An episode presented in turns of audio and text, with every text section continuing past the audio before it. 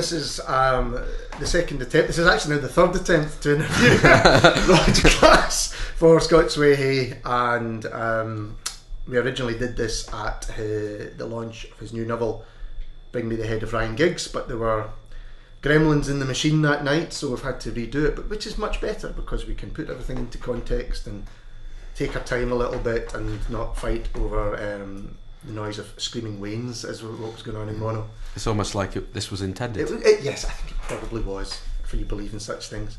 So, um, Rodge Glass, new novel, Bring Me the Head of Ryan Giggs, your fifth book, I think I'm correct in saying.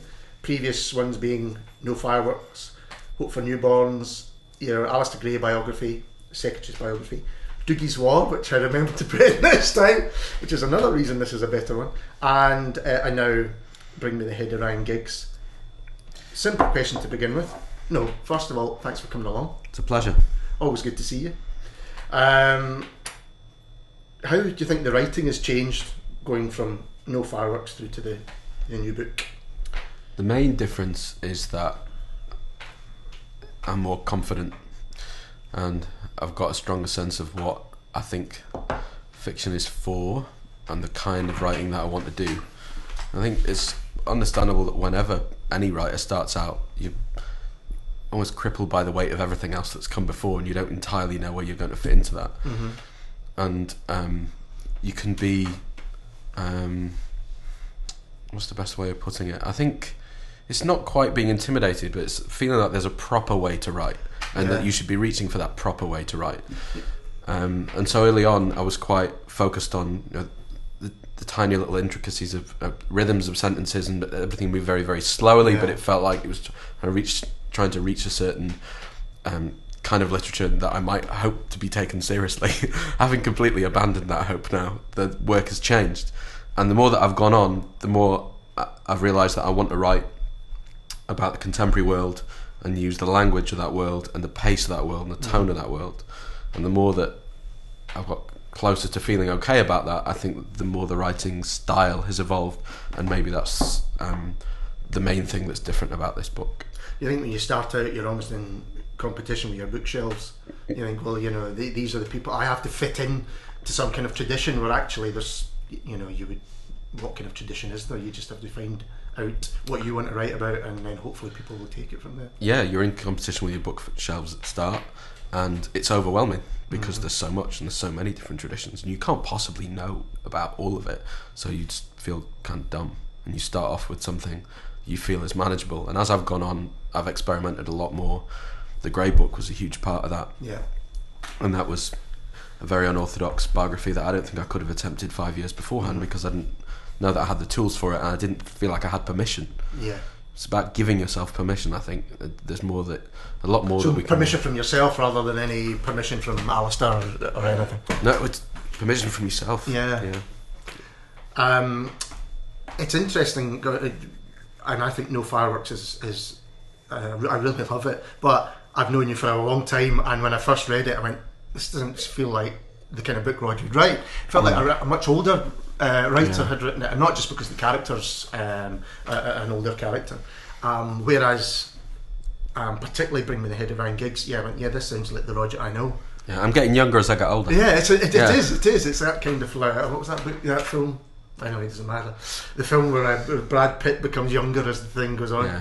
Um, so you think you think that you were writing not just for uh, an idea of what, what it was, but you had an idea of how how you should be writing.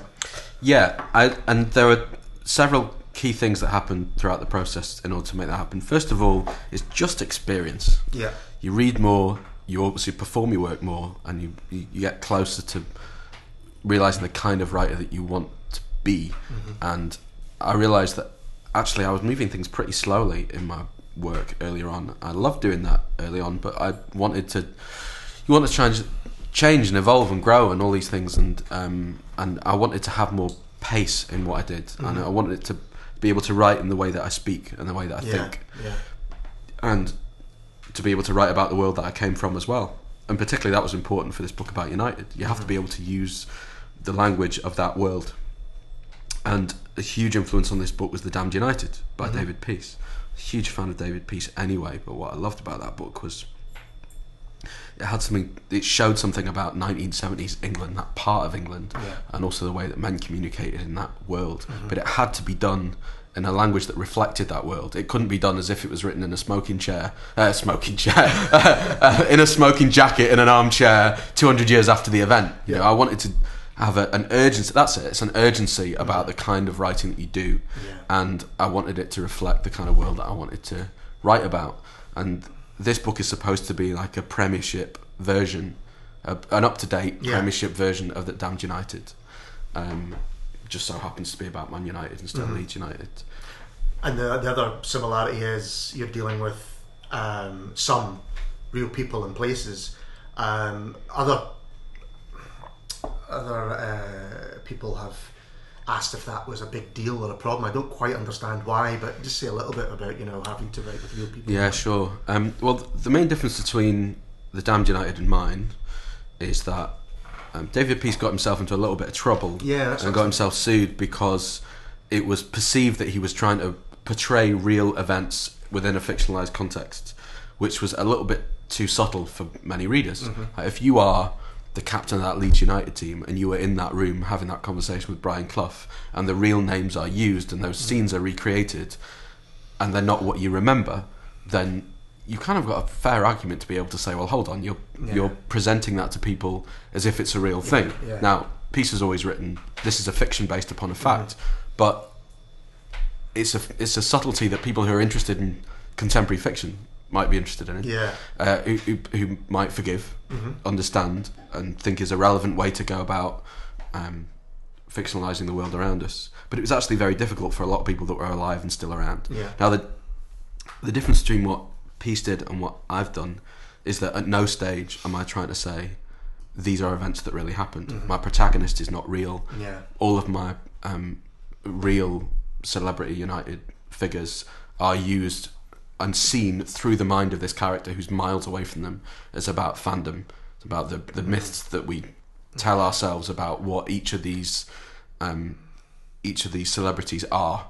You know, it's about us turning them into gods and what Yeah. and what it happens in the imaginations of ordinary people, rather than saying, "Well, here was an event that happened in 1992 on a training pitch, and I want you to take it seriously, but within a fictionalized Yeah. context." So we, we had a bit of a joke at the launch. I don't know if this will be included on the podcast or not, but had a bit of a joke at the launch about reading out the disclaimer at the front Mm-hmm. of the book, which is a little bit convoluted, um, but it does try and show that this is a fantasy. This And was I think that's what disclaimer it, that lawyers had kind yeah, of got their yeah, yeah. But I think that's what it comes down to: is you know, is it, is it, could it be taken seriously? Mm-hmm. And it's funny that it, people are so uptight about this in fiction in a way they're just not in other forms. You know, there's very little controversy when, say, in the film The Queen came out or The Iron Lady or Yeah, whatever. yeah. Like nobody says, "Well, hold on, you can't fictionalize those people or make up in words them particular, out." I think, absolutely, yeah, yeah. yeah. Um, and the Queen's still the Queen. Yeah. But people can get their heads around the fact that it can be fictionalized. Mm-hmm. It can have some root in meaning, but also it's not supposed to be taken as literal history. That's right. Whereas in contemporary fiction, I think we're very uptight about it still, in a way that historical fiction has got over years and years ago. Um, I think that in order for the novel to be able to remain relevant in our times, we have to be able to find ways to engage with our contemporary world in a way that's meaningful Yeah. to people that live in it. And these guys are the myths and the legends of our time. And I just think um, that means that we should have the freedom to be able to use them as we want, as long as we're not seriously saying anything negative or libelous about them that isn't true. Yeah. Like the where Giggs fits in in this book is he's completely deified. Mm-hmm. At no point does Mikey, the main character, say um, really anything that. Yeah, he doesn't try to say he's got feet of clay and catch him out, and and either do you. It's not like saying, "Well, you know, here's this god, and I'm gonna I'm gonna stick Yeah. it to him." There's Yeah. nothing like that at all. Yeah. It's a device used to show. Yeah. But It just so happens, Yeah. though, that that he has got feet of clay. um, it, it just so happens that, well, you don't write a book like that without thinking that maybe if you t- try to turn men into gods, it'll turn out that they're actually men after all. Yeah. Okay, so I'm not Nostradamus, right? Yeah. You know, I wrote the book 95% before the scandal broke, but um, I'm not saying that I predicted anything at all, but you you don't have to be a genius to work out that perhaps this whiter than white illusion was an illusion. Yeah. And all right, it was more dramatic. The downfall was much more dramatic than many people could have predicted. Yeah. But the weight of that scandal brings a different feel to the whole of the book now. Yeah. The context is totally different. So I don't need to say, "Oh, look at look at this. Look at this lie." Because people people, Mm-hmm. People know. They know. Yeah, yeah. And that's partly what's exciting about writing this kind of novel. Um, if you're dealing in historical events where everybody is safely dead, then it's a different business. I mean, even if you take um, Andrew Hagan's novel about Marilyn Monroe, which I love, Mm-hmm. and I think again is a good example of how fiction can remain relevant and do something that other forms can't do. You know that everything from the perspective of the dog Yeah, over right. those last two years because the dog was the only person that saw everything. That's something only fiction can do. Yeah. That's fantastic. But he is also dealing with mostly with characters that are are dead and are not going Yeah. to interfere. Um, those events aren't going to change now. Whereas from the dis- the difference between the end of my first edit of this book and it being published, everything changed. yeah. And I love that. Yeah. It makes you feel like you're doing something that's happening. It's the reason why I I like reading contemporary fiction and why I uh, academically looked at um, contemporary stuff. People always used to say to me, "Oh, I don't want to deal with dead writers because one, they're not going to write anything new." And they can't come back and do that whole Marshall McLuhan thing, going, "You don't know anything about my work," you know. Yeah. Where, but actually, that's what makes it exciting for me because you can engage with them and things will change, and uh, it shows you that uh, nobody's saying that what it's fiction. There's a reason it's called fiction. It's on the shelves in fiction. It, it- you know, it's it's it's looking at things which give wider uh, concerns uh, context, and that can only happen if you're writing in the here and the now and about a place and time. Um, talking about uh, men as gods, do you feel that the writing of the Alasdair Gray book? Um, how did how did that change the style? Uh, You were saying you, you gave yourself um, permission to write that, but how, how did that change your fiction writing afterwards? Because Okay, that is someone yeah. you're writing about who's a real uh, Yeah, yeah, absolutely, and that's a completely different sense of responsibility. Um, I recommend that every fiction writer write a biography. It will almost certainly drive you mental, obsessing over one person for that amount of time and in that much detail. But actually, as a character study, it's a really interesting thing to do, and it was a great, great learning experience.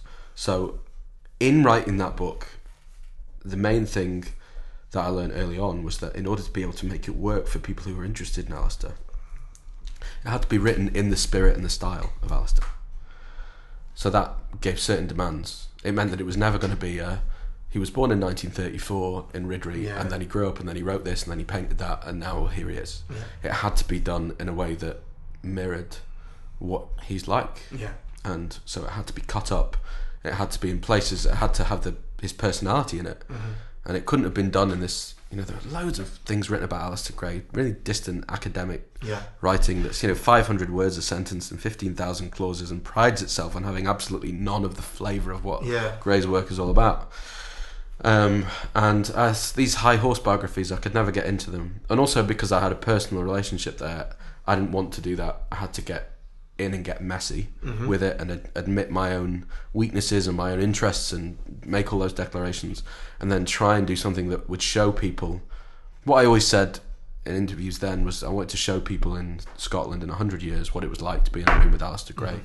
So that meant diary entries about doing the Christmas card list with him, visiting him in hospital, driving him to a friend's funeral, watching him paint, listening to him sing, um, or, and just trying to say something interesting about those things Yeah. happening. That was then melded with the more traditional biography element and with a lot of different assessments of the work and all that type of thing. Okay, so how did that influence what came next? Well, because it was a much more experimental way of going about things and because it was received well, yeah, um, that then gave me the confidence to think, all right, well, maybe the next book that I do, that should also be done in the spirit of the kind of world that I'm trying to show. yeah, So it made direct sense to me. Now, I don't know whether anybody's going to spot it. They probably won't. But it gave me permission to be able to approach the football world in football language yeah, rather than in with quite a distant third person one that was maybe making a judgment on that world in, Yeah. in some way. So it, that meant doing spoof media sections. It meant doing like fake commentaries. Uh, it meant you know following uh, Mikey's career right from the first kick of the ball in his back garden with his dad right up to his final injury, and it you know meant doing things in the style of the teletext. Yeah, uh, yeah, at the yeah. top of the pitch and, and, And using yeah and- yeah using uh, football blogs and the whole Giggsy Watch section. Is that real? The Giggsy Watch sections are they Uh, taken from real? Uh, sites? allthingsgiggs.com is not a real website. Okay, right. Although I, I've encouraged somebody to set it up. I, no, I did wonder. Uh, I thought it could no, I- easily be. They, that was something that came in quite late. Once I'd done the worst ever United Eleven section, and um, and then there was all that discussion underneath Yeah. from all these char- online characters. I thought, all right, well, I'll take each of those guys, and they can comment on each individual game. And many of these fictional bloggers had had their posts deleted for racism or Yeah, yeah, yeah. you know, whatever. just you know, absolute filth. Um, but it was a lot more fun to do it in that way. Yeah. And I don't think that before I'd done the Alasdair Gray book, or in in fact, um, Dougie's War, which was also a hybrid book, part graphic novel, part photographs, part essays, Yeah. all that, part research, all of that. If I hadn't done those things beforehand, I would never have approached a novel by writing it in three different, um, three different ways, four different ways, Yeah. and then melding them all together at the end. What, having read all your books, I think the first two, it, it's just what you've been talking about. You can you think, well, this is someone who's writing for how they think writing should be. And in a secretary's biography, it's as much about you as it is about Alasdair. Yeah, yeah. And I know there is an honesty, and I kind of like, you know, I've got, if I'm going to be honest about Alasdair, I've got to be honest about myself. And I've got to say, I don't care if people read this and judge this or whatever. And that, and we'll talk about Dougie's War in a second, comes through, I think, in eh, a gigs. Because you think, well, yeah, I've got to the stage now. I'm just going to write what I want to write. It seems like a freeing. The the the, the, Ale- the grey, and I know what a big book that was for you. It kind of has given you the freedom now to say, I can write how I want to write, and you know, if it's if people like it, that's great. If they don't, there's nothing I can do about that. Well, It's, it is an amazingly freeing thing, and it does mean that although I've only done a few readings for this book so far, and there've only been a few reviews, it's still really early days. Um, I feel a lot closer to the material than Mhm. anything else I've ever done, and um, that's kind of a strange feeling because if you live in Scotland and you've written a book about Alasdair Gray, chances are that's probably if you're going to be remembered for anything at all by anybody, that's probably going to be it. And at the time, I remember thinking, oh well, maybe that's the best thing I'll do. Maybe that's you know more that and a fiction writer, which is what I'd always always considered myself sure. beforehand.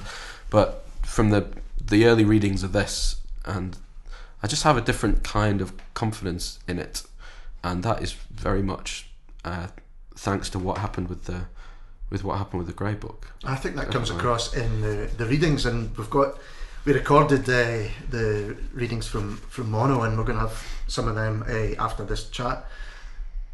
You, it's obvious that you, you you enjoy reading this stuff. There's a real kind of like, yeah, I, I'm enjoying this, and that comes across in the readings, and it, it comes across in the people. I think they they they, they um, feed into that as well, without a doubt. Hopefully, audiences respond. I'm not that. just talking I'm about the bad language here. I'm not just No, no, it's- you mean, of course and, No, of course uh, it's filth. But, filth, uh, but no, no, um, in the whole thi- situation. Um, I absolutely enjoy it. I'm not one of these writers that hates uh, the live stuff. I think it lives live in a different way, and that's not any less valuable.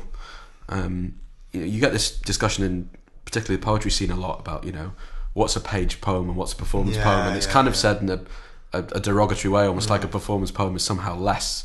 You know, if you said that to Benjamin Zephaniah, I don't think he'd be particularly pleased with you. Absolutely. And I think things have moved on a lot more from that. And one of the things that's happened in the industry in the last few years, as advances have collapsed and as big publishers who previously got by by throwing a lot of books at the wall and hoping, as they've had to change, writers have also had to change and take on change, more yeah. Take on more responsibility, be more independent. You end up basically the only person that's interested in you and your career from the beginning to the end of it is you Yeah. and um, and I've really enjoyed that part of it. And it means that if I, I'm, if I'm obviously enjoying doing the readings and I obviously get something out of it, and people have a good time, I'm more likely to be asked back to the next thing anyway. Yeah. Like that thing we touched on briefly about, um, you know, the uh, the spirit of the Gray Book and just you know being honest and not worrying about what people think, and then just you know, then they're just seeing what happens. I genuinely believe that's your best chance of- of being taken seriously and surviving anyway, Yeah. because you're not bullshitting anybody, Yeah. but genuinely saying, here are here are my uh, here are my vested interests, Mm-hmm. here are my own vulnerabilities. This is my perspective, and now let's go Yeah. and see what we you know, let's make a mess and see what we can work out. If you see the the latest Werner Herzog film, the Into, Into the Oh, Abyss, first fifteen minutes, Herzog says out loud to one of the guys on death row, um, "I uh, I don't have to like you, but um, uh, or respect you, but I'm against capital as punishment, and so this is what I believe." And you think, "Wow, he's come out and said that really early. Yeah. He's just given his own perspective, but actually, it doesn't affect the film badly." Yeah. Know, we, we are capable of dealing with these complications as readers and as viewers, and actually, I think that makes things a lot more interesting. And people warmed to the Gray Book because they could see that it wasn't bullshit. Yeah, I think You that's know, right. If I'd have said, "Oh, I know Alasdair better than anybody Yeah. else," um, if I'd have lied and said that I was important in his life, which I'm clearly not, you know, if I'd have made more of it, people would have spotted it, I think, and I would have been rumbled, and that's why I mostly got away with it. I think. I, I think that's right. I think people, one, as you know, there'll be people only too uh, keen to try and say, oh, this, you know, uh, so you're the Gray's Secretary and you have this inside and, and, you know, putting yourself on some kind of level. It's not like that at all. And as soon as anyone actually engages with it, they see it. Um, in Dougie's War, now, explain a little bit about Dougie's War. You've said a little bit about it, but it's a graphic novel, but there's much, much more than that. Uh, yeah, I was commissioned by uh, what's now Freight Books, but was Freight Design, uh, run by Adrian Searle, who does Gutter. And Adrian had published my first story way back in 2004. Um, we didn't know each other at all then. And he'd read my work and he'd read Hope for Newborns, which is about three generations of an army family in Manchester. And he said that they had um, they had a little bit of funding to do something about PTSD. He had some history in his own family, and he could see that I was interested in the subject because I already written about it. And um, at the time, I'd just finished the Alasdair book, and I couldn't face climbing another mountain, and I wanted something different to do. And um, it just struck me as my idea of fun. um, and it was about three or four months researching um, talking to Scottish soldiers who'd served in Iraq and Afghanistan, and then just trying to find a suitable way of telling that story that was targeting both teenagers who might be considering going into the army and also veterans that maybe didn't read so much or were interested in, like, were finally starting to talk about some of the issues because for a lot of them they never had done. And so it was a short comic, about 40 or 50 pages, and then um, we managed to get some fantastic photographs from the battlefield from Sergeant Nick Collins. Yeah. And uh, Adrian wrote a brilliant essay about PTSD and his the experience in his own family, and we also linked it to this thing, Charlie's War, which was the first. Um, it was the first comic in the in the well, it was the seventies, but it was the first one ever really to investigate mental health and the, the downsides of war. It wasn't just okay, Yeah. we've got some guns, let's go and shoot, shoot some Nazis. um, and um, I was always more interested in the war after the war and the mental war, so it was a, quite a challenge to try and portray something that was happening inside somebody's head. Mm-hmm. So that was the challenge of the whole thing, and um, and we made, we made this hybrid. I, I did it with uh, Dave Turbitt, an artist who now lives in London, but came from the same set part of the south side that I, of Glasgow that I live in, and we set it around those streets. Mm-hmm. Yeah. and we went You actual the pubs and then the yeah, yeah, we, places. yeah, we went around those streets and we took loads of photographs on Dave's phone and, and said, well, where would Dougie drink? yeah, Uh, where would he, um, you know, where would he have his his visions? Um, a lot of a lot of uh, guys that suffer with PTSD talk about looking down the street and on one side of the street you see the real street and on the other side you see the battlefield or you see Yeah. some kind of flashback. And so those are the main challenges: trying to find ways of portraying that. Um, we used our extra color, anything in red. was- Yeah. anything in red was imagined, um, and everything else was real. yeah. Um, and so yeah, that was Dougie's War. So that, um, there's a scene in it where they're uh, on uh, the football terraces and, and you know shooting out, and he's he's out with his pals, and we you talked about how football in Bring Me the Head of Ryan Giggs, and having spoken to you in one of our abandoned attempts at this interview, you were saying how uh, communication in the males in your family, it was often like, well, how are United doing, and this kind of thing. And that comes across in Dougie's War, it seems to me. that Doogie cannot communicate what is going on in his head, and this, you know, obviously um, takes the story where it goes.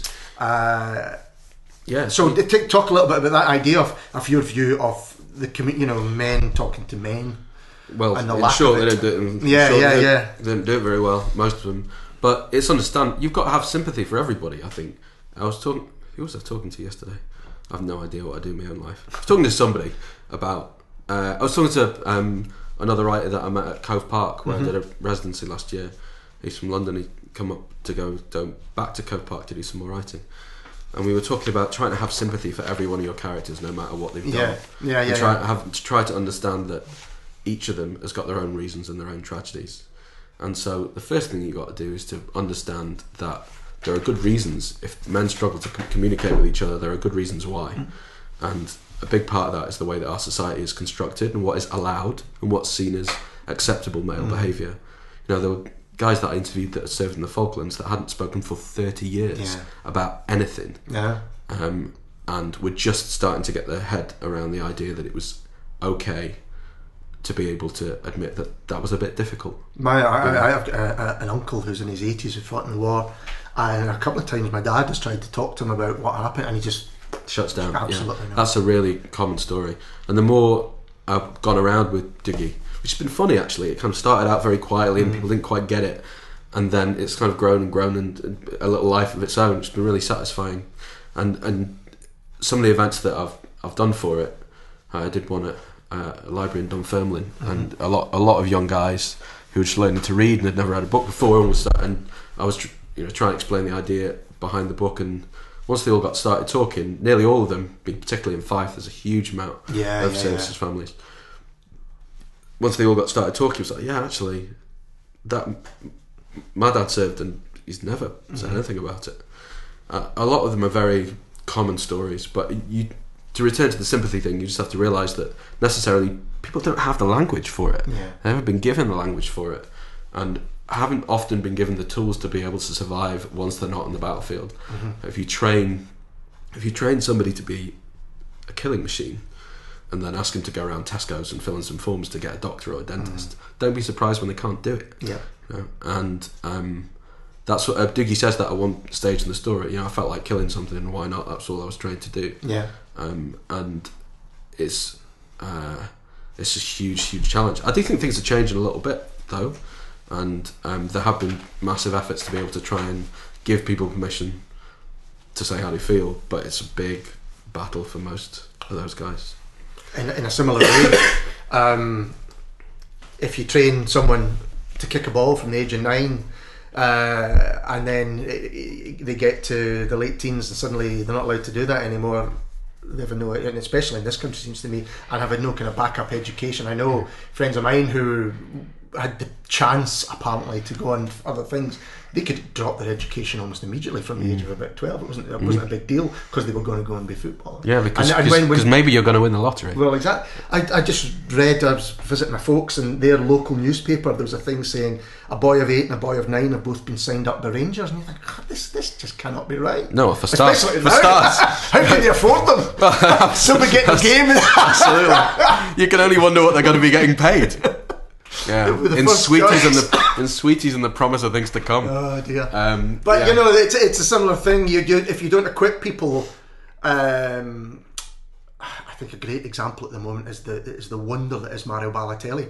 He's Mm. probably just been knowing football all his life, and then people expect him to, you know, do things in a certain way. And that's just just not. He's been he's been indulged Yeah. to within an inch of his life. Yeah, and so we shouldn't be surprised. And I think it says far more about our own societies, what we expect of these people, that we want to be superhuman in certain ways, Mm. but we also want them to be the best part of our own our own morality. You know, Mm-hmm. That's why. the- sorry. yeah, just why would we be surprised that Mario Balotelli is going to have the opportunity to sleep with half of the world and then discover that he's probably slept with most of them? you know, you would, but that's or maybe you would. I don't know. My point, my point being that we shouldn't project our morality No, onto, no, onto these people, uh, particularly if we're if we're going to pay them such huge amounts of money Mm-hmm. and treat them like gods. Yeah. And that's why the fall of Giggs was the big news that it was because they thought people thought here was one of these people that lives up to all of those Yeah, he was the expectations. supposing, supposedly the exception that proved the rule. Yeah. uh, the last gentleman of the game, whiter than white, all that sort of thing, and so that made the scandal a lot more dramatic. But what's interesting this very week that we are uh, that we're doing this interview is that in a season where it looked like City were going to run away with the league, United weren't going to do anything. Giggs was kind of marginalised in the middle of the season, wasn't really playing so well, and each time that happens, you think. Well, maybe he's done for. uh, maybe that's the end, and maybe it won't be a particularly positive end, particularly in the light of the scandal. You know, you could be at that level of success for 20 years and then fall away and have this great falling from grace, and um, and that would be that would be really bad. Um, he gave a, uh, an interview for the TV a, a couple of days ago uh, in advance of the QPR game, and it was interesting to be able to see that that reverence had kind of come back again. It's been six months or a- a year or something like that, somewhere between, and he's been kind of forgiven, Yeah. you know, and uh, at least by the sporting world, he's been forgiven. I'm not speaking for well, how his wife feels No. or how his brother how his brother feels. But um, it's interesting to me to see that move again. Yeah. You know, and that That's that, right. that reverence is coming back. And if United do win the league again, then that'll be his you know his fifty billionth title or something like Mm. that, and people will once again marvel in the way that I've portrayed in the book. Marvel at that superhuman quality that they want to look Phoenix up from to. the flames that he Yeah. always, you know, because Yeah. the, the book ends on a high for Giggs, and then you know it seems to be going on, and as you say, looking at the real life of Giggs, and not being Nostradamus, but there just seemed to be something about certain people that you can almost say it's going to end okay. We think you just never know. If Paul Scholes proves to have uh, been at it, then I'll just give up. I mean, Yeah. surely not. Yeah, well, some of the advice I got when uh, when the Giggs scandal broke was a couple of people said to me, "Is it too late to change it to bring me the head of Paul Scholes?" Somehow, I don't think that would have raised the same interest. No, you know, no. even I mean, even Paul Scholes isn't interested in Paul Scholes. exactly. uh, you can tell that from his autobiography. But it the uh, it, it is a strange one. If if Paul Scholes has been sleeping around, then really, you know, uh, Yeah. there's there's no hope for any of us. But the the part of the reason that it had to be Giggs anyway was that he has one more and been Yeah. around for longer. He was around before two years before Scholes, Yeah, three years before Scholes. yeah, it couldn't be Lee And- Sharpe because he disappeared without a trace. Yeah, well, as Mikey in the book says, you know, Lee Sharpe was one of these that that you know, he was trousers first, football 2nd and uh, and that that is a line that wasn't meant to be ironic, but it's become ironic because, of course, you read it within the context of a book about Giggs, and you go, ah, well, isn't is somebody else that that same way? Do you think the the the reason that people uh, do use the the language of football to kind of communicate emotion or at least try and talk to someone is not because they project a morality on it, but because, as you say, they understand the language of it, and it's one of the few times that they allow their emotions to kind of get. Uh, to let go, so they're, they're always thinking, "Well, I'm, I'm allowed to be emotion, emotional in this context. That's okay." So, for instance, at the moment, people can say, um, "Oh, how do you feel about how Dalglish is doing at Liverpool?" And grown men will weep, and I'm Yeah. on, on the verge of it myself at times. Um, as you say, they people aren't educated. Some people aren't educated enough to have the the, the language going back to Dougie's War of of explaining what's going on in their head. And sports one of these, and I think music's another one where it, there's a language that they can use in some way. If you can read the Yeah. signs, if you're Yeah. quick enough it's to read code. the signs, It's code, Yeah, but it's a uh, but it's a real thing. And although much of it might be in cliches, there's meaning in there. And Mm-hmm. most I of it's in cliches when it comes to football. Yeah, that's true.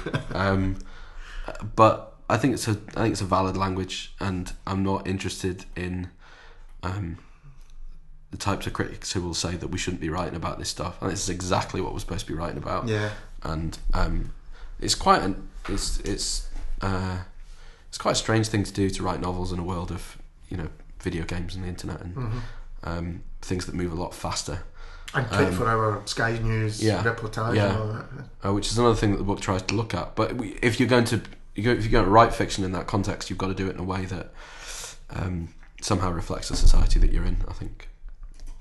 Right, I think enough of uh, chatting books. I'm going to put these five questions to you that uh, we, we didn't have managed to do last time, so I hope you're ready for this. I haven't told you about these. I thought, okay, They're all not intrusive. at all. No, we just we've done this with most of the people we've interviewed, and I think it would be only right, even though I've maybe heard the answers from you in a different time. Um, what, if you can say, is your favourite book? 1984 by George Orwell. Ah, good answer. Ah, he's, it sounds as though he's prepared these. No, I, I Um, was. It was given to me by a teacher when I was 13 years old. He Okay. could tell that I was interested in books, but that I didn't have any patience for school. and he went, "There, you are, that'll blow your head off." Fantastic. Yeah, scare the living daylights. oh, brilliant, though. Brilliant. Yeah. Um, well, to follow on from that, your favourite writer or writers? I mean, you're allowed to pick more than one. Um, uh, at the moment, Peace and Palahniuk. Yeah. Uh, Palahniuk's a little bit more unreliable, um, but uh, yeah, I, yeah, I'll go for those two, and, and Foster Wallace. Oh yeah, everyone Um, talks- I haven't read any different because I've been stuck in. Well, what you Scottish doing? fiction. What you doing interviewing me? You've got to just yeah, turn, turn sorry. everything off. Go and get yourself. get some Foster the, Wallace. the, the first one I recommend is, is a supposedly fun thing I'll never do again. Yeah. So the very short, very very short one paragraph story at the beginning, which is called something like the you know, a, a, a summary of the whole of industrialized history. It's just Yeah. one paragraph. Oh, I think It's that's amazing. what Custinieri kind of was raving about him as well. And then since then, I just see his name everywhere. And I think because Yeah. I say I've had Yeah. my head stuck in Scottish books for so Yeah. long, I have to. brief interviews want- with Hideous Man is brilliant as well. But there's an interesting piece in the in the Edinburgh Review, um, last issue or the, the issue before, about where it stood morally on this novel that was published after he died, because they were saying that actually the editor had had such a big part in it that maybe it wasn't really his book at all. There's really really interesting issues about that final book, but I wouldn't go there first. I'd go to Okay. the short, you know, go to the short stories. For I sure. will. I'm Yeah. going to do that. Yeah, so. Foster Wallace. Foster Wallace. Um, just think when you, the Damned United was made into um, film, obviously, has there been any interested in uh, Giggs? Anyone approached you to say this could make? Yeah, we've had a, we've got a couple of people reading at the moment. I think it's going to take a little while if anybody's interested in it at all.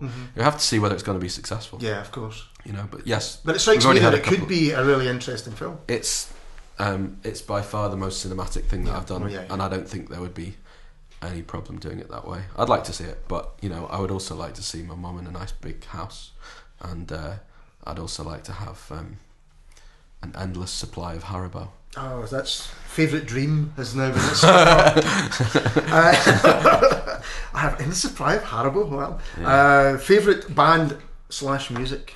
You know, Um, uh, oh, there's a there's a billion million things, but Yeah, a couple of bands that I love that I don't know anybody else that loves them, so I'll give them a mention. Excellent. Um, the Constantines from Canada, Right. Toronto band, who are absolutely fantastic.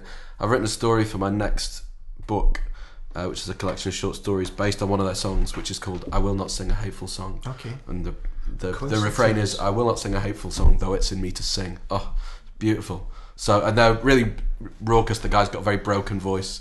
And by the time they got to the fourth album, there are lots of songs about having no money and having a, like, the first song's called "Hard Feelings," and there's this brilliant lyrics go, "Some people's love isn't strong enough." Oh, it was really. They're a great, great rock band. Okay, have but I don't know. I've never seen them live. I don't Yeah. know what they look like. I don't know what their names are. But I've got all four records. And the other band is the Walkmen. Oh, who yes. are also like, very. They're kind of hot and cold sometimes. That band, but again, uh, left field and weird and and raucous, but kind of broken in Yeah. a way, um, and quite simplistic music. They don't have loads and loads of riffs and extra lines going around. They have lots of these crazy rules in the band, and the the, the music has to be very very simple. Yeah. And uh, and the guy's got a very special voice. And their last record um, has got some just some of my absolute favourite songs on it. Yeah, there's That's- another. uh, It's another name which keeps coming up. I, I, I heard maybe a couple of tracks, but that's about it. Yeah. Well, I, those are my for anybody listening uh, that's not heard of them. It, please, uh, you know, I could sit here going Springsteen. Yeah, I know. Well, love Springsteen, of course, but everybody's heard of him. Um, so That's I'm not Bruce tea- Springsteen, in case yeah, I'm not. I'm not teaching any, any anybody anything new. Although the new Springsteen album is also great. It is indeed. Um, favorite film? Um, there will be blood. Ah, yes, Although my experience of seeing it at the cinema in the what's the West End cinema in the, the um, Gro- Grosvenor. Yeah, the Grosvenor. Um, went to see it late on a Friday night, and uh, they had a club going on upstairs. And for anybody that doesn't know this film, the first fifteen minutes there's no speaking. That's right. You know, they've just got it's, and it's the most incredibly powerful thing. It is, yeah. But um, uh, you could hear this thing going from upstairs. It's a, a few years ago, so it was that tune that went.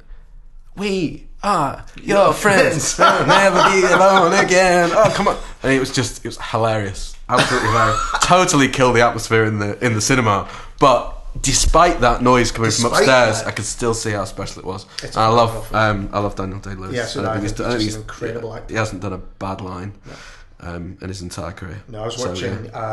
uh, Last of the Mohicans the other night, and he's he's you know it's a big action role really, but Yeah. just phenomenal. Yeah, Absolutely. never done it. Never put a foot wrong. One of very, very few top, top, top actors that hardly ever goes wrong. And the final one is the event that kind of change. You've already said about getting a copy of 1984. So it's the event or thing that kind of changed your life that you thought, I'm going to go and do this. I'm going to become a writer or I'm going to do something different. Uh, meeting Robert Alan Jackson as an undergraduate at Strathclyde University in 2001. And um, he was the writer in residence there at the time, and they had no creative writing course before I was teaching there. Yes. um, and uh, and I didn't even know you could do a dissertation creative writing at all. I've been taking him the odd story. He encouraged me to go to a couple of groups and uh, and just really simple things. Just said, you know, that's not terrible. You should keep going. That bit's good. You want to work on that? Have you thought that through? And I had no experience of that at the time. And he said, "Oh, I was really struggling with my dissertation at the time. Uh, I was doing something on the lyrics of uh, the Holy Bible by the Manic Street Preachers, specializing in the songs "Yes" about prostitution, and uh, "If White America Told the Truth for a Single Day, Its World Would Fall Apart." Of course. And four stone seven pounds about anorexia. It was all light stuff, but I was doing it basically because I didn't know what else to do, and I had no uh, uh, maturity or patience at the time, and didn't want to do books. And um, and he said, you, "You know, you can do a creative writing dissertation." To which I said, "That's not proper work." uh, and now I'm And a le- and now I'm a creative writing lecturer. um, so that was the main, that was the event really. I mean, I, in many ways, it, meeting Alasdair would seem like a much bigger thing, and in many ways it was. But I wouldn't have even got Mm. Yeah, there yeah, yeah, if somebody hadn't shown me that writing is something you can do with your life now. Yeah.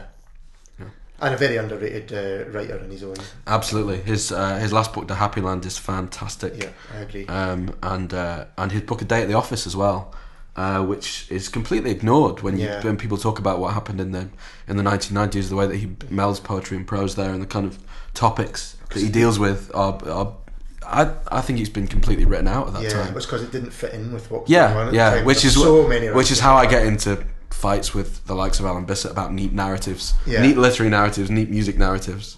Yeah. the thing about Britpop was, no, it wasn't. No, it wasn't. You've totally forgotten Portishead. I So- think that sounds like a future podcast to get you and Alan in to talk. With uh, versus. yeah, Get- versus. Yeah, yeah. Get So me into to do a versus uh, versus with him, and I'll wipe the floor with him. Oh, I'll wipe the floor with him. The gauntlet is thrown Yeah. down. Mr. Bissett, if you're listening, it's on. uh, listen, Rodge, thanks for doing that once again. Uh, It's a pleasure. I'll be back next week. We'll do it again if this didn't work. Absolutely, thank you. And uh, we'll be back next time with uh, something completely different, I'm sure. Hello, Glasgow. I was going to do Hello, Manchester. Been thinking about it all day. I wasn't sure how it would go down. I'm going to try it. Hello, Manchester. Uh, yeah, there's better ideas to stick with Glasgow. Uh, hi, everybody. This is better than Waterstones, eh? Yeah, I really wanted to have a um, an informal, fun party because um, everything that I have over the last 15 years is because of Glasgow, and I want to thank you all for being here. I have to do some reading, so I can't cry at the beginning, so I'm just going to leave it at that for now. but I'm just going to look at the ceiling because I know too many faces. Um, the way we're going to do this is I'm going to give you a few short snippets from the book, try and give you a, a sense of the spirit and the flavour of it, but not explain too much about it. Um, I'm going to have a little bit of help at the beginning, and we'll have a few questions in between, and then get back to the music. Uh, there is a complete Oasis band from now on uh, on the Manchester Music. Um, Andy's played the one good song they wrote before they got rich. Hi, Neil. Make yourself comfortable.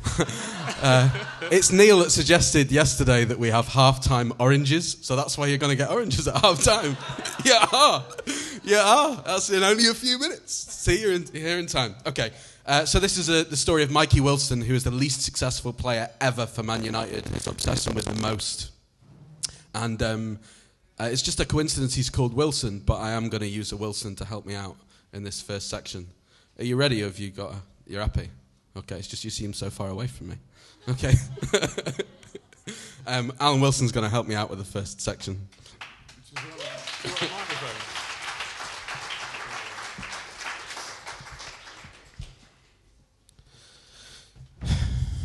Summer 1991, July the 17th, the beginning. The great man was well early. So when the bell went, I wasn't ready, and I swear to God, I went fucking mental. I started legging it around the house, not knowing where to go. I could have run right up the wall, onto the ceiling, and back down again. I had that much energy. I could have taken a bite out the couch. I jumped over one of the chairs and jumped right back. I ran round it, then round it the other way. Mum battered me with a tea towel and said, Stop it! Do you want me to think you're a hamster? But she was bouncing too. She kept staring out the window at his Merc. We were thinking that if he left it there too long, it'd probably get nicked. Then Mum screamed, Well, get the door then. What are you waiting for? So I opened it, smiled, and said, Hello, Mr. Ferguson. Come on in. As if this was a thing I said every day. His first words to me were, Son, if you can get up the wing as fast as you get round your front room, you'll do just fine. There's no question about that. No question at all. Oh, hello, said Mum, showing him into the lounge where she'd laid out a plate of biscuits. Then she asked, How do you like your tea? Like he was a lord or something, and she was his maid at his service. While he picked up and crunched a digestive, I just stood there thinking. Thinking that he looked pretty small compared to what I expected. And then thinking that he had this funny little red nose. How it didn't look like red on the telly interviews after the games. And then thinking how Alex Ferguson is sitting on my mum's couch about to drink her tea. As I stood there, staring, staring, staring at that nose, the manager of Manchester United chatted away about the weather, smiling and nodding whenever mum spoke. Then he said, You must be very proud of your boy, Mrs. Wilson. and she laughed that bit too hard, snorting like she'd heard a filthy joke and forgot to pretend she didn't think it was funny. The whole thing was over quick. It must have only lasted 20 minutes, and Ferguson had his drink. I gave him the United mug, the one that said European Cup Winners, Cup Winners, 1991 on it. He smiled when he saw that. I reckoned he'd be round ours for half the day, maybe stay for tea, watch a film with us or something. Thought we might come down the park for a bit of a kickabout and a swig from a bottle of cider. And when I got the call he was coming over, I'd imagined us sitting up all night talking by torchlight under the duvet about the great United teams of the past, eating sarnies and talking about our favourite players, thinking up best ever United 11s, and together how we were going to, as he put it years later. Knock Liverpool off their fucking perch. But there was none of that. He just told Mum I had a Very promising career in the making, Mrs. Wilson, if he works hard. And I'll make sure he does. Don't you worry about that. Well, Mum couldn't stop herself. Could you make him tidy his room as well, Mr. Ferguson? That'd be smashing. The great man didn't laugh. He just turned to me, face straight like he was saying important, and told me, Son, be good to your mother. She brought you into the world and she can take you back out just as easy. Was that a joke? Was he joking? Did Alexander Ferguson make jokes? Bad jokes. Then he thanked Mum for the tea, got up and smiled. At the door, he said, I don't usually do home visits, son. I've only done it once before. He rubbed his thumb and forefinger together, looked out the window, perhaps checking his car was still there. Then he said, Have you seen Ryan Giggs play, Mike? I was too numb to answer with words, so I just nodded once, all tight, Aye, some talent, that boy. said Alex Ferguson. Some talent. You could do worse than learn from him.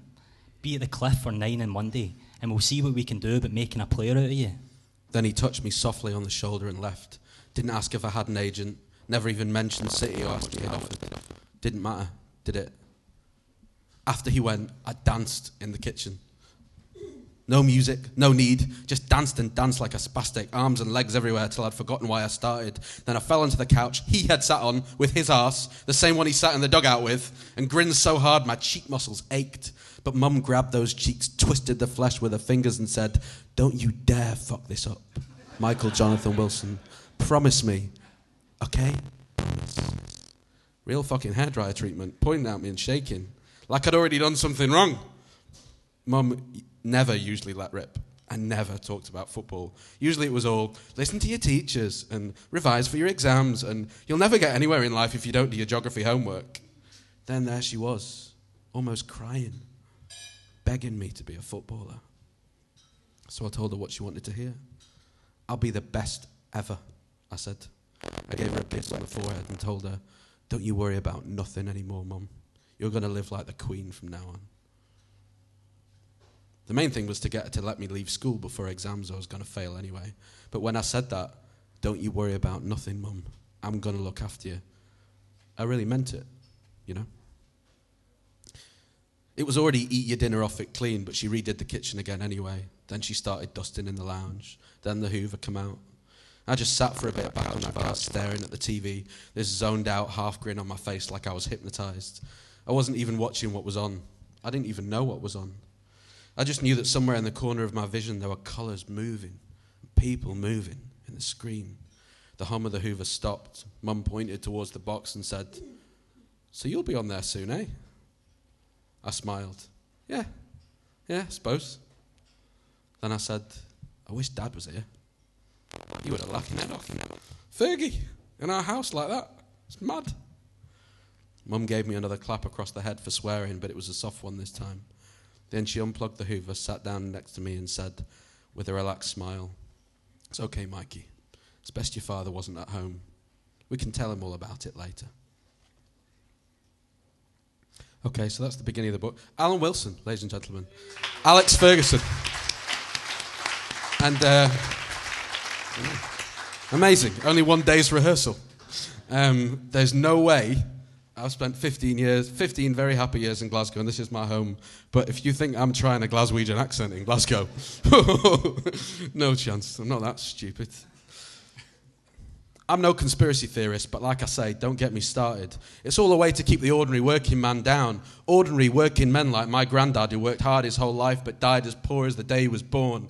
Men like my Meanwhile, the rich and the lucky get richer and luckier by the second, the millisecond. And to grow these riches, they don't even have to do anything anymore. They get richer while they sleep, wake up and get richer while they shower, shave, take a shit, eat muesli. All that money just growing and growing and expanding forever because it has to. Or else they might stop getting richer and start getting poorer. And we couldn't have that now, could we? These little grey shits who run the clubs and the channels and the papers, creaming off the good stuff and keeping us constantly frothing at the mouth about the next event with people kicking a ball or hitting one across a net or putting one into a hole. They don't know what it's like to really love what you do and to want to do nothing else, to stop the world for a while, press pause on everything outside those white lines and just be a player in a team. Just be. To them, it's just a series of banners for pies. And that's why this country is dying. Maybe it's dead already. But I really wouldn't mind all this. I wouldn't. But it's the lies that get me. And especially the lies they tell you in the after game interviews, which are zoomed instantly around the globe, where interviewer one from TV station X says, Well done, insert player name. You must be pleased with that result. Then player two from Team Y says, Thanks, insert interviewer name. Yeah, I am. At the end of the day, it's a game or two halves, and fair play to insert opposition team name. But even though we had our backs to the wall, they had all the possession, all the chances, hit twice, the crossbar three times in the last 10 minutes. I think when he sees the game tonight on TV, insert opposition manager name, will agree we deserve to win the match.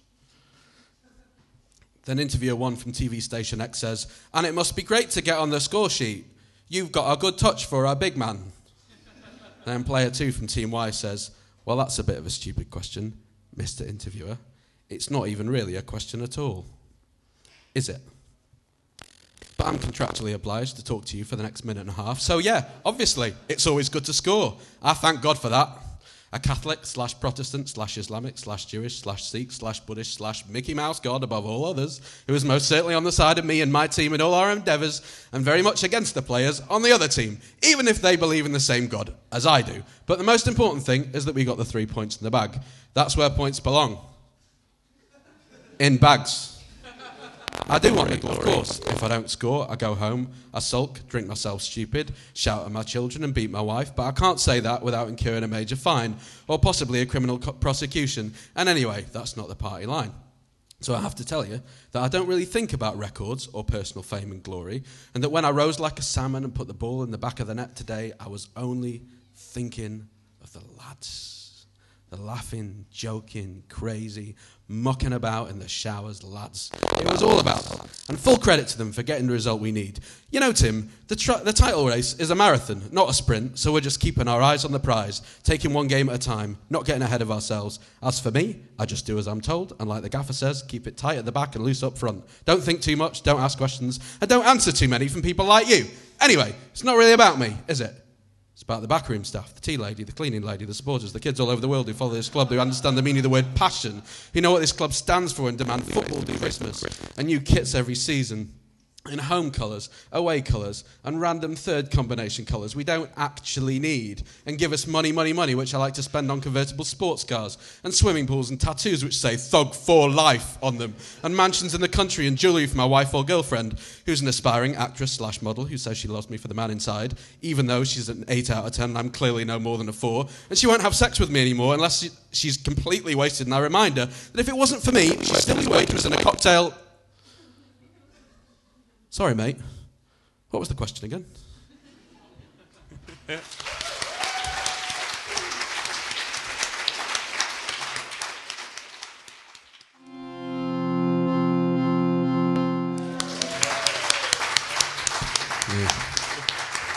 Um, uh, this is uh, this is a section from 1999 where um, it's in a pub in Manchester, and the greatest goal ever has just been scored by Ryan Giggs in the semi-final of the FA Cup against Arsenal.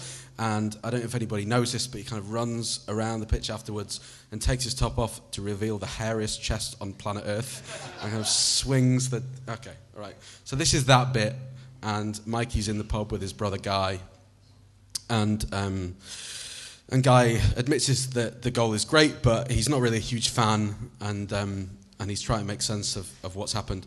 And this whole section is um, is predicated on the ridiculous idea that any woman anywhere would be attracted to any man anywhere.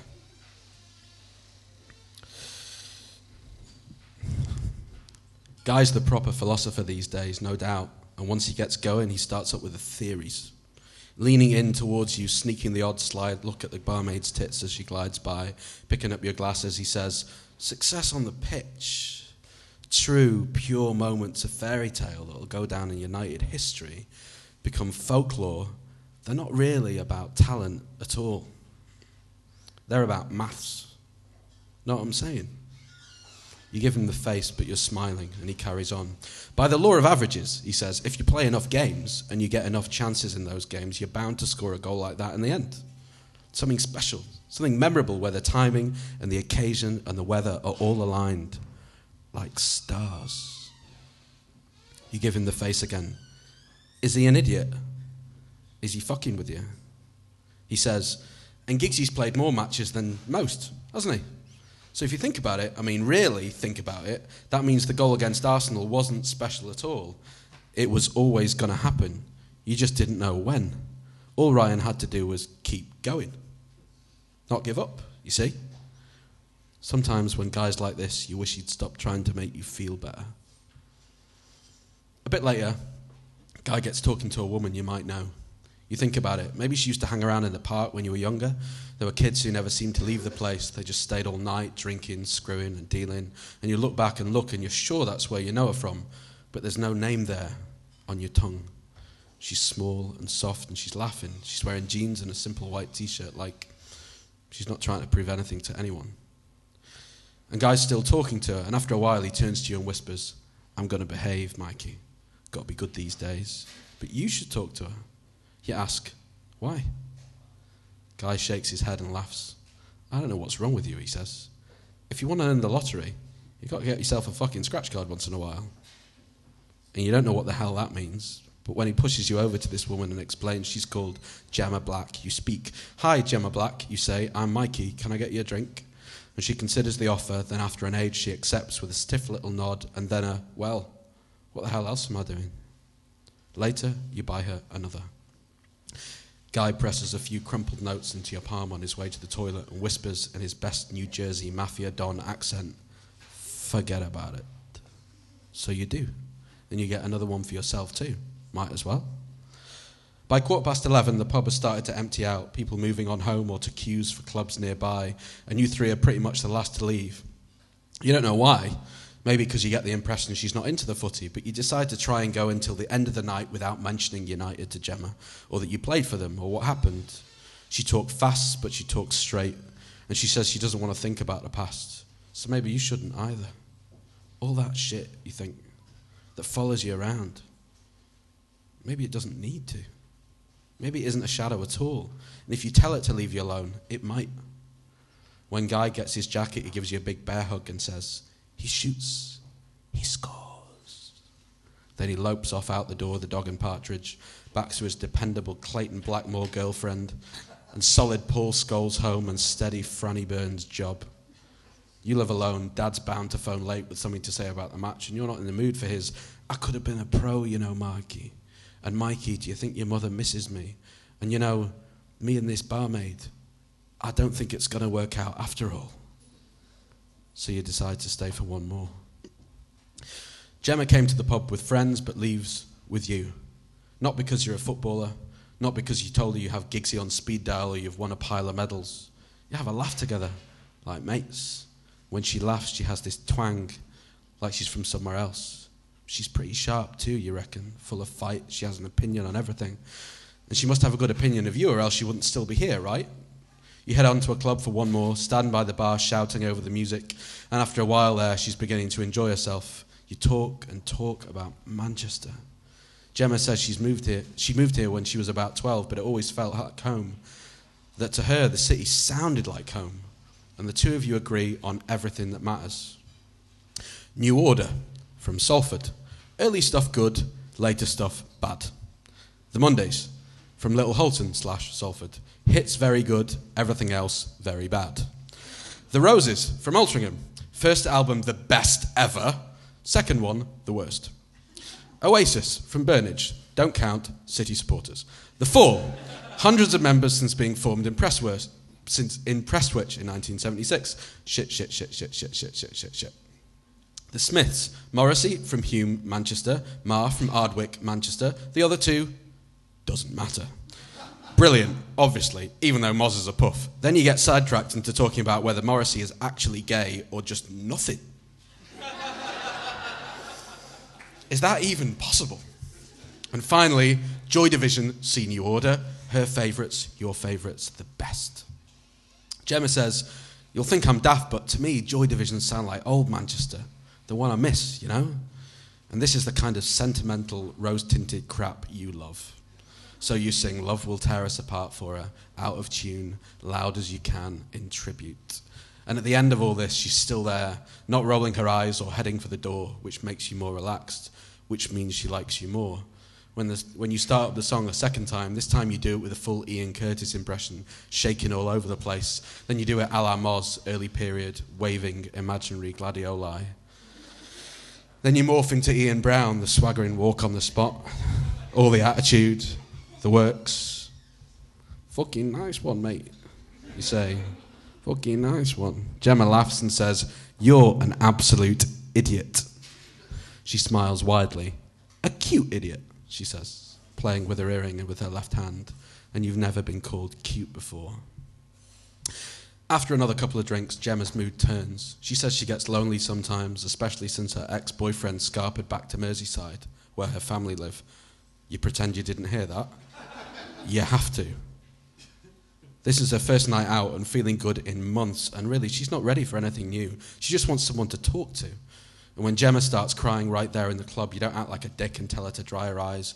You feel like a new, clean man tonight, so you put an arm around her and say, You understand. Which you really, truly, no shit, feel like you do. And she puts an arm around you as well, her other arm linking through yours like she's hanging onto you.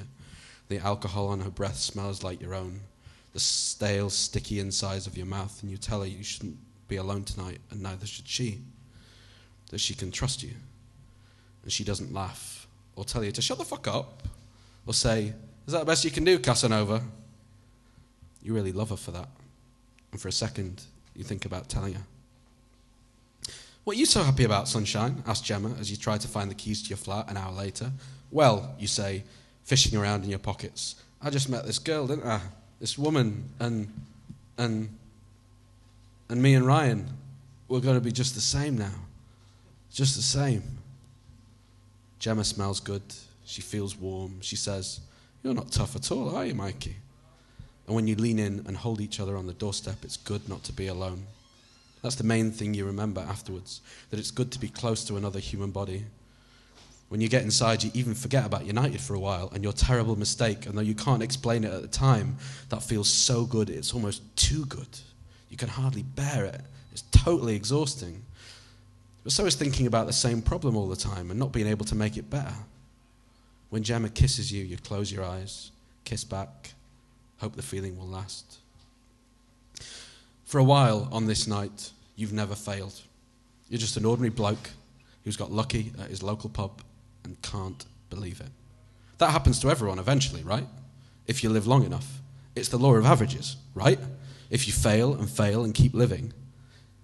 If you drink every night and talk to enough strangers, even the ugly guys get lucky in the end. Even the ones with no chap who have this strange spirit about them that nearly everyone stays well clear of.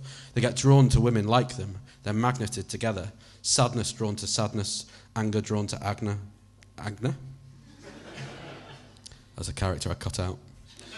Anger drawn to anger. This magical night, the two of you sit up late and Gemma smokes, the two of you sitting with legs dangling out of your window, looking out in the city, talking about her life, all the things that have gone wrong and how she's going to put them right. She wants to get out of her crappy job at the call centre for starters and into a better one. You tell her you want to help her do that, and you mean it. You promise to change too. You know what that means. She can't know. It's cold, but you keep yourselves warm for a while by hugging in the dark. When the rain starts, you go inside. Gemma leans in, pulls at your belt, and says, Come on, help me forget.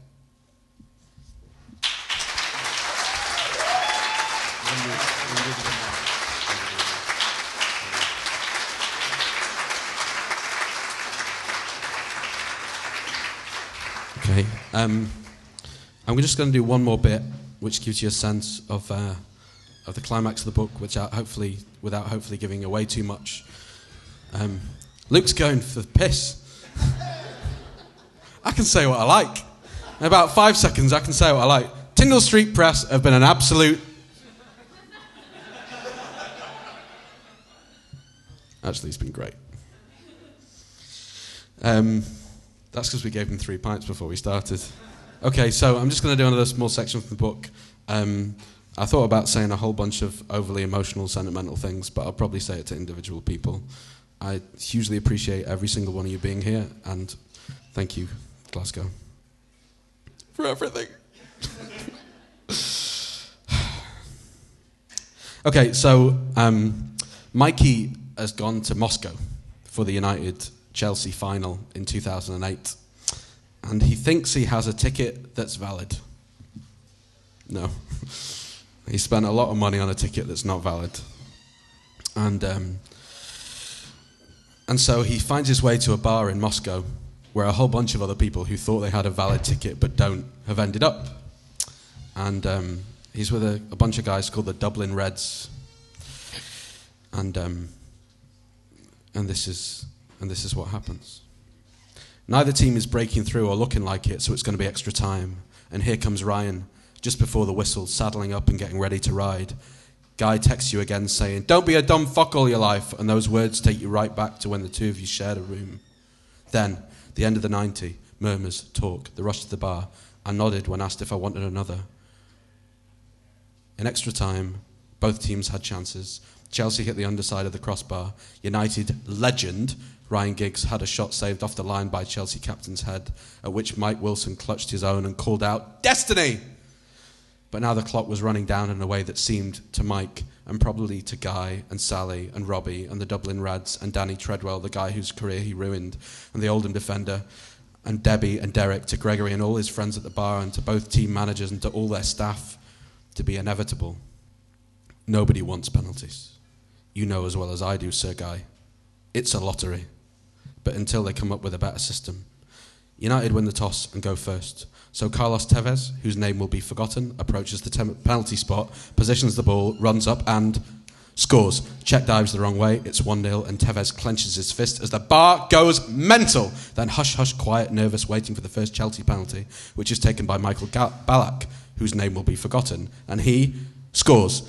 Shot struck hard and confident, and it's 1 1 as there are mumbles in this Moscow bar and thousands of others around the globe. The odd, we're going to fucking lose here, can be heard before the big cheers swallow nervousness. As Michael Carrick, whose name will be forgotten, steps up, and Carrick scores. It's 2 1, and no doubt about that one, says the guy behind you. And the bar goes mental again, then hush hush, quiet, quiet, nervous as Juliano Belletti, whose name will be forgotten, walks up, and you try and will him to blast it high and wide, but he scores with his first kick of the game, though you wouldn't know it as the screen graphic flashes 2 2, and there are more mumbles in this bar, but probably massive cheers in countless other places all over the planet from Chelsea supporters, some just Chelsea supporters from the night, from Liverpool and Barcelona and Edinburgh, some wearing t shirts saying anyone but United. All this as you wonder if Ryan's going to take one, and then big whoops all round as the big flavour of the year in tonight's goal scorer, Cristiano Ronaldo, whose name despite everything, will be forgotten, steps up and does that cheeky fake stutter he does and misses. Oh my god, fuck, fuck, fuck, fuck, fuck, fuck, fuck, fuck. It's still 2 2. And there's an earthquake in your mind, and it's obvious you're going to lose now, even though no one says it. As before you know it, Frank Lampard, whose name will be forgotten, thank God, is there and ready, handy, scores. It's 3 2 Chelsea, and a few people are already halfway to the exit as the guy behind you says, I wish you'd fucking do that for England. And a ripple of nervous laughter goes around the bar as time speeds up, and Owen Hargreaves, whose name will be forgotten, is next, and Bulls of Steel Hargreaves scores. It's 3 3, and next is Ashley Cole, whose name will be forgotten, and he scores too. 4 3. And all of a sudden it's nearly over. And Christ fuck bollocks, it's down to Lewis Nani, whose name will be forgotten, who gets a big groan as he walks up. You hope he can't hear that from where he is. But it's okay for now because Nani scores. Only just mind. It's 4 4, and the bar braces itself for hell and a long night and a shitty trip home and months of paying back money spent on this shameful failure when Mr. Bastard Chelski himself, John Terry, whose name will be forgotten, places the ball. The Russian boys in the box are giving it the big intro, which probably translates as one kick till you're king of the world, Mr. Abramovich, or some shit. But even they couldn't have predicted this, because even though United keeper Van der Sar, whose name will be forgotten, has gone the wrong way, Terry slips and all of a sudden is on the floor and he hits the post and misses. Ha ha ha ha!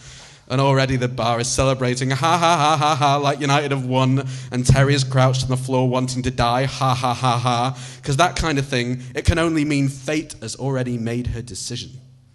But then, as one, the bar remembers that actually, this isn't over yet, and bloody hell, we're into sudden death.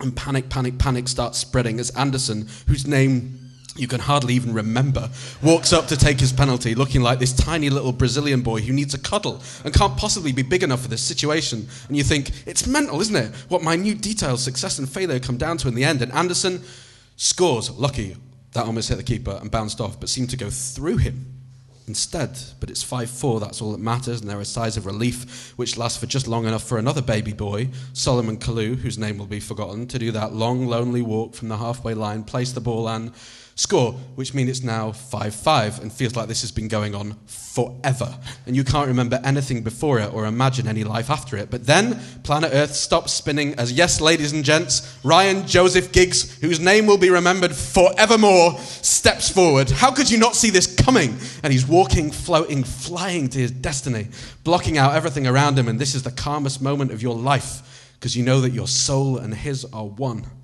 that everything's been leading to this. Everything. And every second and millisecond of the last 20 years melts into the ground before you as the roar goes up in the stadium and in the bar. And when he takes his run up, and of course he scores, bending it into the corner of the net, it's 6 5. And if dreams were wishes and wishes came true, then you'd be sitting on a cloud. So Matt Busby lighting a fresh cigar for you. Because, all right, none of these guys know it, but it's the winning penalty. And even though it's Anelka now to face the future, and there are cries of, oh shit from all around. And is this going to go on all night? And my nan's up to take the next one. You've seen that this right here is the end. So when Anelka, whose name will be forgotten, misses, Van der Sar saves, and United are the champions of Europe, and the place goes fucking mental. You're not even looking. You're on the way to the bar. Might as well beat the rush, eh? Thank you very much everybody.